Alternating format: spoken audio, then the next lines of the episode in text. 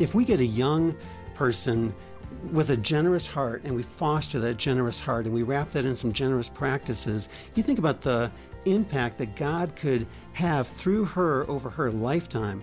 That's Matt Bell on Focus on the Family Minute, sharing an amazing perspective about teaching your kids to be generous. Not just in the tangible investments in God honoring causes, in, in life changing, eternity shaping causes, but in her own heart and the joy with which she lives, the meaning with which she lives. So I'm going to be intentional to use it wisely.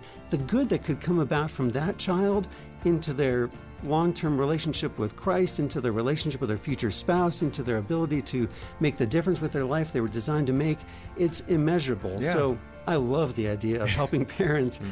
teach their kids about money. You can hear more about helping your kids learn to use money for God's glory at FamilyMinute.org.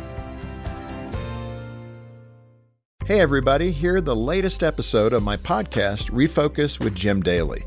Dr. John Lennox talks about how we need to show both love and truth to others. love and truth they find difficult to put together because love without truth becomes sloppy sentiment and truth without love becomes hard uh, and can be vicious. Dr. Lennox will help you overcome barriers when sharing your faith on the next Refocus with Jim Daly.